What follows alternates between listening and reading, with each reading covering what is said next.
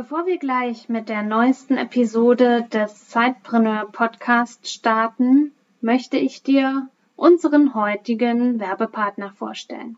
Es ist die smarte Buchhaltungssoftware sevDesk. sevDesk ist ein cloud-basiertes Buchhaltungsprogramm für Selbstständige, Freiberufler und kleine Unternehmen. Dank sevDesk kannst du deine laufende Buchhaltung G O B D konform bewältigen und das von überall.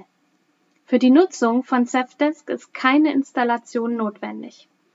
Einfach den Browser oder die App starten und loslegen.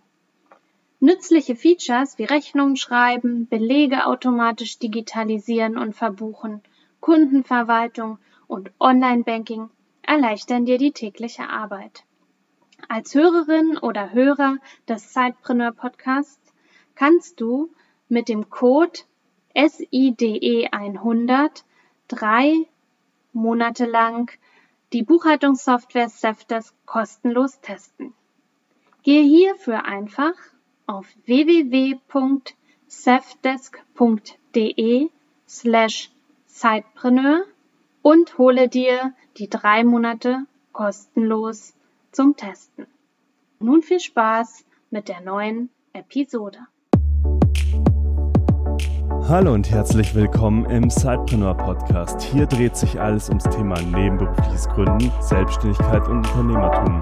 Dein Host für die heutige Folge ist Juliane Behnert. Und jetzt ganz viel Spaß mit der folgenden Episode.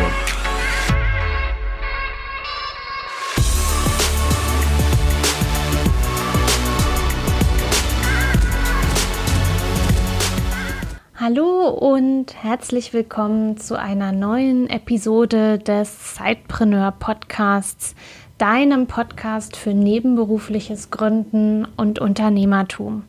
Mein Name ist Juliane Behnert und ich freue mich, dass wir heute ein paar Minuten miteinander verbringen werden und ich in einer Solo-Episode dir von meiner Lauf-Challenge erzählen möchte, die ich im November ja gestartet habe und was ich daraus gelernt habe, wie ich sie abgeschlossen habe und wie man die Erkenntnisse, die ich aus der November-Lauf-Challenge gezogen habe, auch auf einen Business-Kontext übertragen kann. Vielleicht fragst du dich jetzt gerade, was das mit nebenberuflichen Gründen oder anderen Business-Themen zu tun hat. Und ich kann dir sagen, eine ganze Menge.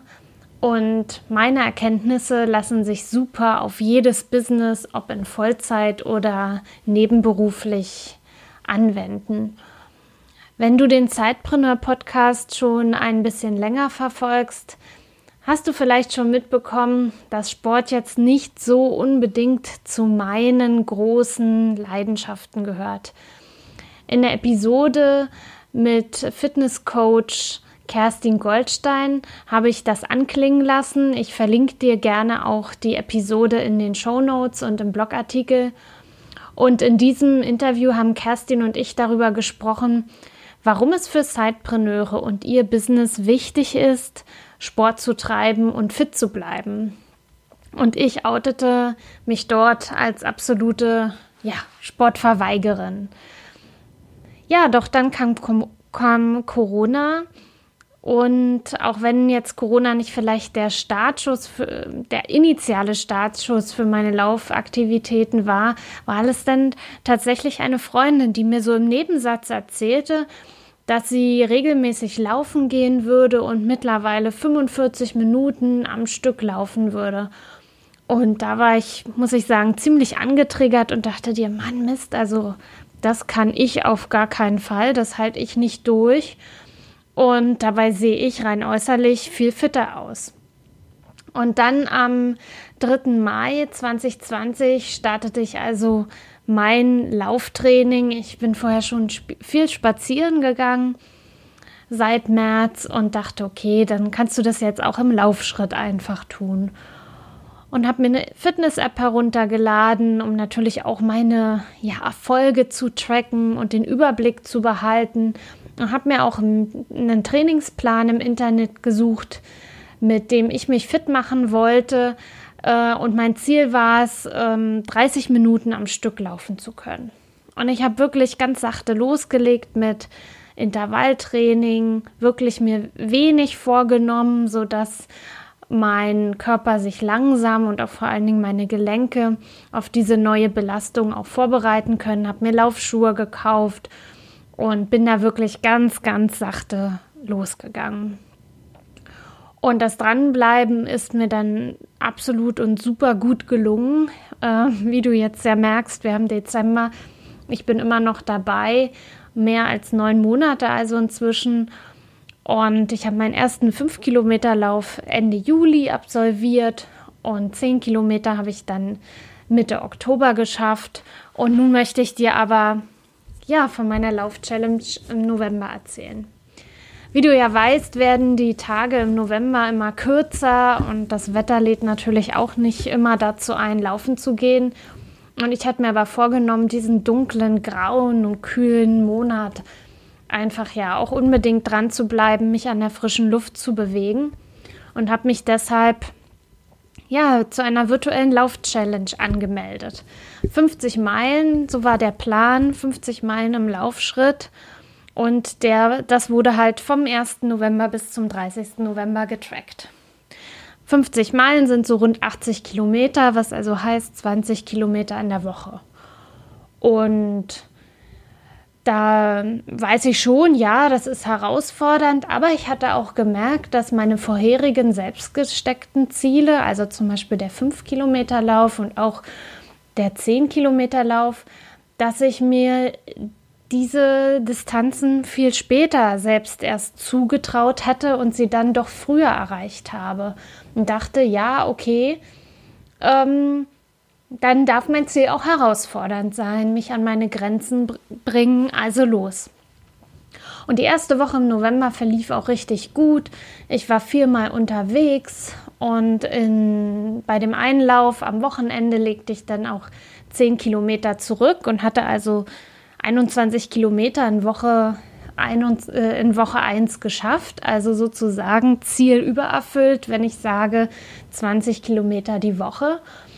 Und in der darauffolgenden Woche war es dann ganz anders.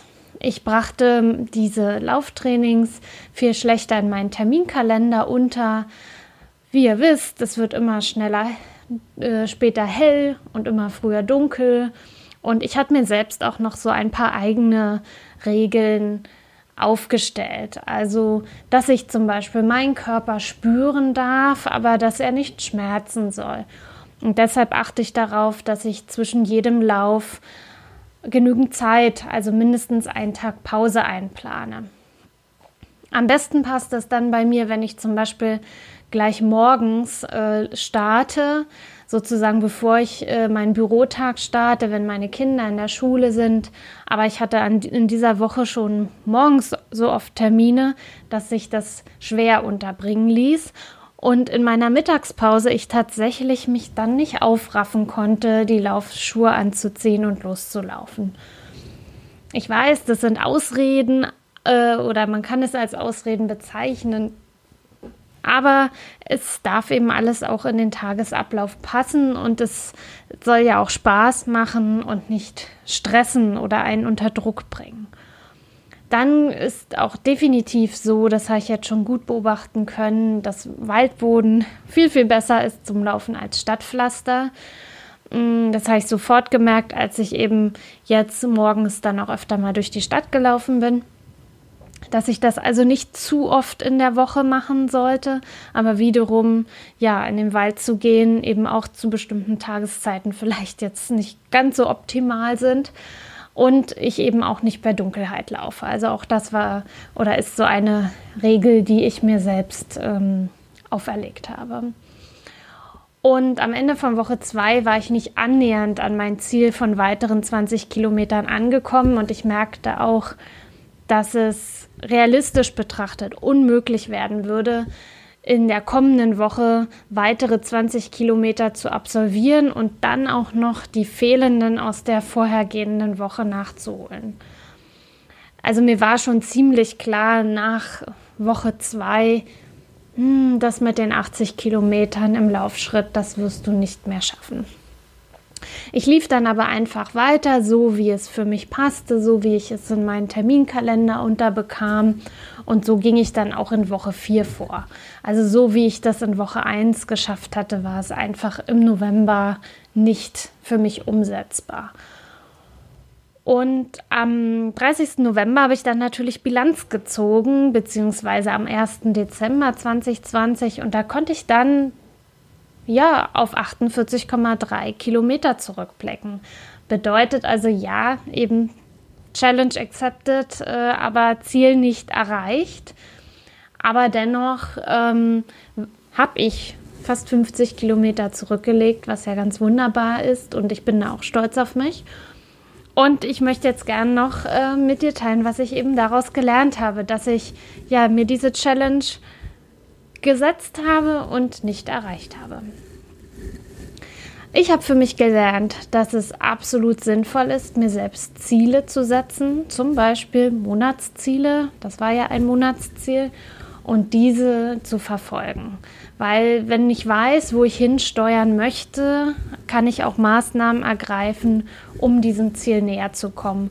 Wenn ich einfach so sage, ich starte jetzt mal los und schaue, was kommt, kann das auch gut laufen, aber ich weiß eben gar nicht, wo ich mich überhaupt hinbewegen will. Meine Ziele dürfen groß sein, sollten aber trotzdem ja, realistisch sein. Aus meiner Sicht war eben ab ähm, Woche zwei mein Ziel von achtzig Kilometern nicht mehr erreichbar. Es sei denn, und das ist natürlich gut möglich, ich hätte meine eigenen Regeln über Bord geworfen. Ja, dafür war mir persönlich jetzt aber mein Ziel oder dieses Ziel nicht wichtig genug, also diese achtzig Kilometer wirklich zu erreichen, dass ich bereit war zu sagen, okay, dann laufe ich eben an zwei aufeinanderfolgenden Tagen je acht Kilometer oder ich, ich gehe eben auch äh, abends, wenn es schon dunkel ist, noch laufen oder ich laufe halt eben nur noch durch die Stadt. Ähm, das wirkliche Erreichen des Laufziels wäre natürlich ja, das absolute Sahnehäubchen gewesen. Wichtig war mir aber tatsächlich, äh, dass ich dranbleibe und weiterlaufe und sei es halt nur ein- oder zweimal in der Woche. Und das habe ich ja erreicht. Es war für mich auch richtig, dass ich mir dieses Ziel so hoch gesetzt hatte, denn ich hatte ja auch gemerkt, habe ich ja vorher schon gemer- äh, gesagt, dass ich gemerkt habe, dass ich eigentlich viel mehr kann, als ich mir oft mal zutraue. Und äh, am Ende überwog dann eben die Freude und der Stolz, dass ich einfach dran geblieben bin.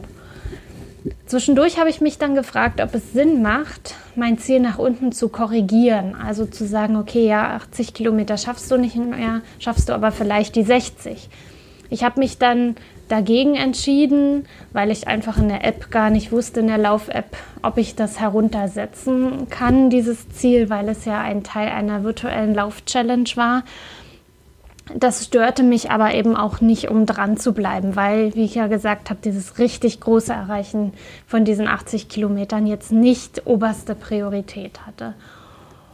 Und was ich aber auch für mich anerkennend feststellen musste, zwanzig Kilometer pro Woche zu laufen, ist für mich als vielbeschäftigte Laufanfängerin echt eine Nummer. Und da ich ja neben dem Laufen zum Beispiel auch noch viel spazieren gehe oder einfach gehen gehe, eine Podcast-Episode höre oder eben auf dem Weg zur Schule, ähm, das ja auch Bewegung ist, die ich auch anerkennen kann, die mir gut tut an der frischen Luft. Und allein da habe ich im November dreiundsiebzig Kilometer zurückgelegt. Also eine Geh-Challenge von achtzig Kilometern hätte ich fast komplett erreicht. Und wenn ich diese beiden Kilometerzahlen auch zurück äh, zusammenrechne, komme ich ja auch noch viel, viel mehr. Also ich war super in Bewegung in diesem dunklen, grauen, tristen äh, Monat des Jahres. Und nun, wie kann ich diese Erkenntnisse, meine Erkenntnisse aus dem Laufen auch aufs Business übertragen? Also sich Ziele für sein Business zu setzen, ist super wichtig, weil wir nur so unseren Erfolg, Erfolg auch wirklich messbar machen können. Es darf da gerne Jahresziele sein oder wer nicht so langfristig plant und eher eben auch seiner Intuition äh, vertraut. Das dürfen natürlich auch kürzere Ziele sein, vielleicht auch nur mal Halbjahresziele oder auch Wochenziele. Ich denke aber, die meisten Zeitpreneure werden schon auf ein größeres Ziel im Jahr hinzusteuern oder sich das vornehmen. Und diese lassen sich ja dann wunderbar auf Monats- und auch Wochenziele herunterbrechen, beziehungsweise diese Monats- und Wochenziele sollten dann natürlich auf das große Jahres- oder Halbjahresziel einzahlen. Es macht auch absolut Sinn, regelmäßig zu reflektieren, ob man noch auf Kurs ist und wo man eventuell nachjustieren darf. Oder vielleicht auch merkt, was kann ich weglassen, was mache ich dafür jetzt, nehme ich neu dazu oder was unterstützt mich mehr, das große Ziel zu erreichen. Ich darf aber auch nachsichtig mit mir sein, wenn ich sehe, dass eben nicht alles nach Plan läuft. Denn unternehmerisch tätig zu sein, ist ja nun auch, ja, ganz vieles unplanbar, besonders wenn man neue Wege geht, Neues ausprobiert und äh, das alles ein großer Lernprozess ist. Und da dürfen wir nachsichtig sein, wenn nicht alles funktioniert. Man darf sich natürlich auch fragen, wenn alles so tippitoppi nach Plan klappt und super easy von der Hand geht, ob man sich vielleicht nicht unterschätzt hat und das Ziel zu klein war. Es darf natürlich leicht sein, man darf auch leicht äh, seine Ziele erreichen, aber die Frage ist halt, ob dann nicht vielleicht noch mehr drin gewesen ist, wenn es so ganz locker flockig gefühlt ohne wirkliches eigenes Hinzutun ähm, ja umgesetzt werden kann. Ziele unterstützen uns dabei, fokussierter zu arbeiten, wie ich vorhin schon gesagt habe. Wenn wir nicht wissen, wo wir hinwollen, wie wollen wir dann wissen, was wir jetzt zu tun haben? Wie können wir dann Prioritäten festlegen und unsere Arbeit am sinnvollsten strukturieren und umsetzen? Und absolut wichtig, ich habe es eben auch schon gesagt, Zeit für Reflexion ist wichtig. Zum Monatsbeginn ein Monatsrückblick, wenn man auch die nächste Monatsplanung macht, sich die wichtigen Fragen stellen. Was lief richtig gut in diesem Monat? Was lief vielleicht suboptimal? Welche Gründe gibt es dafür, dass es nicht so gut lief? Gibt es eigene, also Gründe, die in meiner Person liegen? Gibt es äußere Gründe, warum ich nicht da so vorangekommen bin, wie ich mir das vorgestellt habe? Und was habe ich daraus gelernt? Was kann ich beim nächsten Mal anders machen? Du merkst also, das Laufen bringt nicht nur ja, in Bewegung, tut dem Körper gut, sondern auch dem Geist. Und viele Erkenntnisse, die, die man auch aus dem Sport halt ja, für sich selbst hat, dass man die auch wunderbar auf sein Leben als Zeitpreneur, als Solo-Selbstständiger, als Unternehmer übertragen kann. Und ich hoffe, dass du das ein oder andere aus dieser Episode für dich mitnehmen konntest. Und mich würde jetzt einfach mal interessieren, wie du jetzt gerade zu Jahres, zum Jahresende vorgehst. Schaust du nochmal auf das wirklich turbulente Jahr zwanzig zwanzig, wo vieles anders war, zurück? Und setzt du dir jetzt auch Ziele für dein Zeitbusiness für zwanzig einundzwanzig? Ich freue mich, wenn wir ins Gespräch kommen, entweder unter dem Blogartikel direkt auf w w w punkt sidepreneur punkt d e oder du darfst mir gerne natürlich auch eine E-Mail schreiben an juliane punkt behnert at sidepreneur punkt d e. Und jetzt wünsche ich dir eine wunderschöne Zeit. Bis zum nächsten Mal. Viel Spaß in deinem Zeitbusiness. Du willst noch mehr Tipps, Tricks und dich mit anderen Zeitpreneuren vernetzen? Dann komm doch einfach in unsere Facebook-Community. Den Link dazu findest du in den Shownotes.